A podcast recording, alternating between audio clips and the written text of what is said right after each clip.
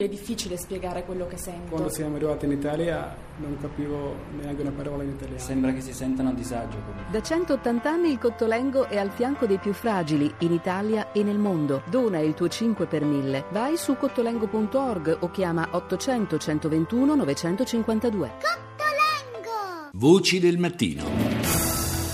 Oggi cominciamo la trasmissione parlando di Libia. Il paese sta vivendo, lo sappiamo, giornate molto difficili, ma potenzialmente anche decisive. Almeno ne è convinto il rappresentante speciale delle Nazioni Unite, Bernardino Leon. There is a chance that we can make progress and, and have the first names for a unity uh, government this week. Uh, it is going to be a difficult discussion and, and I wouldn't like to have C'è una possibilità che questa settimana si possano fare progressi e arrivare ad avere i primi nomi di un governo di unità nazionale in Libia. Sarà un confronto difficile, dice Leon, e non voglio alimentare aspettative troppo elevate, soprattutto considerando quanto sta accadendo sul terreno. Ma c'è una possibilità e faremo del nostro meglio per coglierla entro la fine della settimana. L'idea è quella di trovare un accordo non su tutta la composizione dell'esecutivo, ma soltanto su tre nomi, quelli del primo ministro e dei suoi due vice. È una proposta che dovrà essere discussa dai libici e vedremo se saranno in grado di esprimere tre nomi.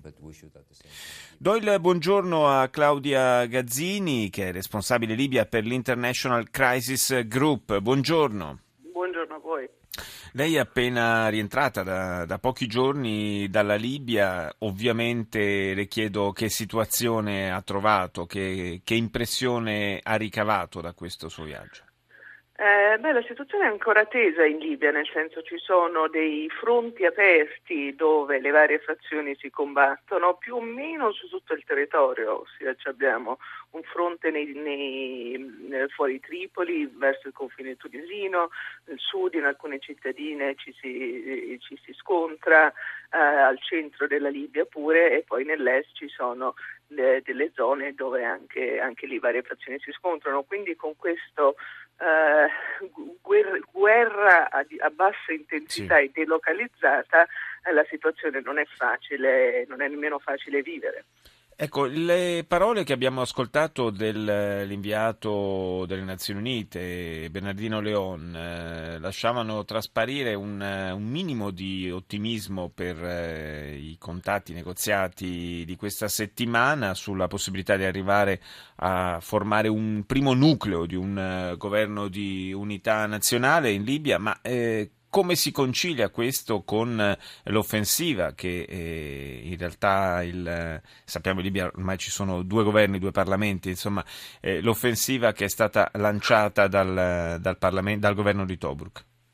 Beh, credo che Bernardino Leon debba essere ottimista, fa parte del, del, del suo mestiere, eh, specialmente quando si, si, cerca di facilitare un, un dialogo di, a questo livello, però eh, devo ammettere che in realtà sul, sul terreno in questo momento eh, i negoziati danno poco a sperare, almeno nell'immediato, nel senso che non solo ci sono gli scontri eh, eh, in, più, in, più, zone iniziati, poi gli scontri iniziati sia dalla eh, fazione legata a Tobruk che da quella di Tripoli, quindi nessuno è innocente in questa guerriglia.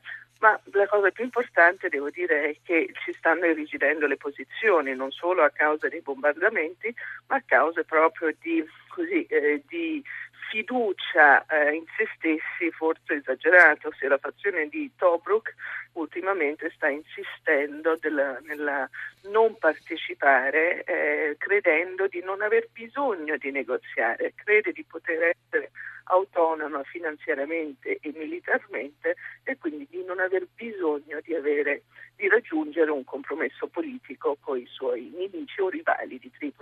Sì, insomma, di poter risolvere la questione per via armata, per via militare. Sì. E in mezzo a tutto questo c'è questa grande incognita chiamata Stato islamico, califfato, Daesh, come lo vogliamo chiamare.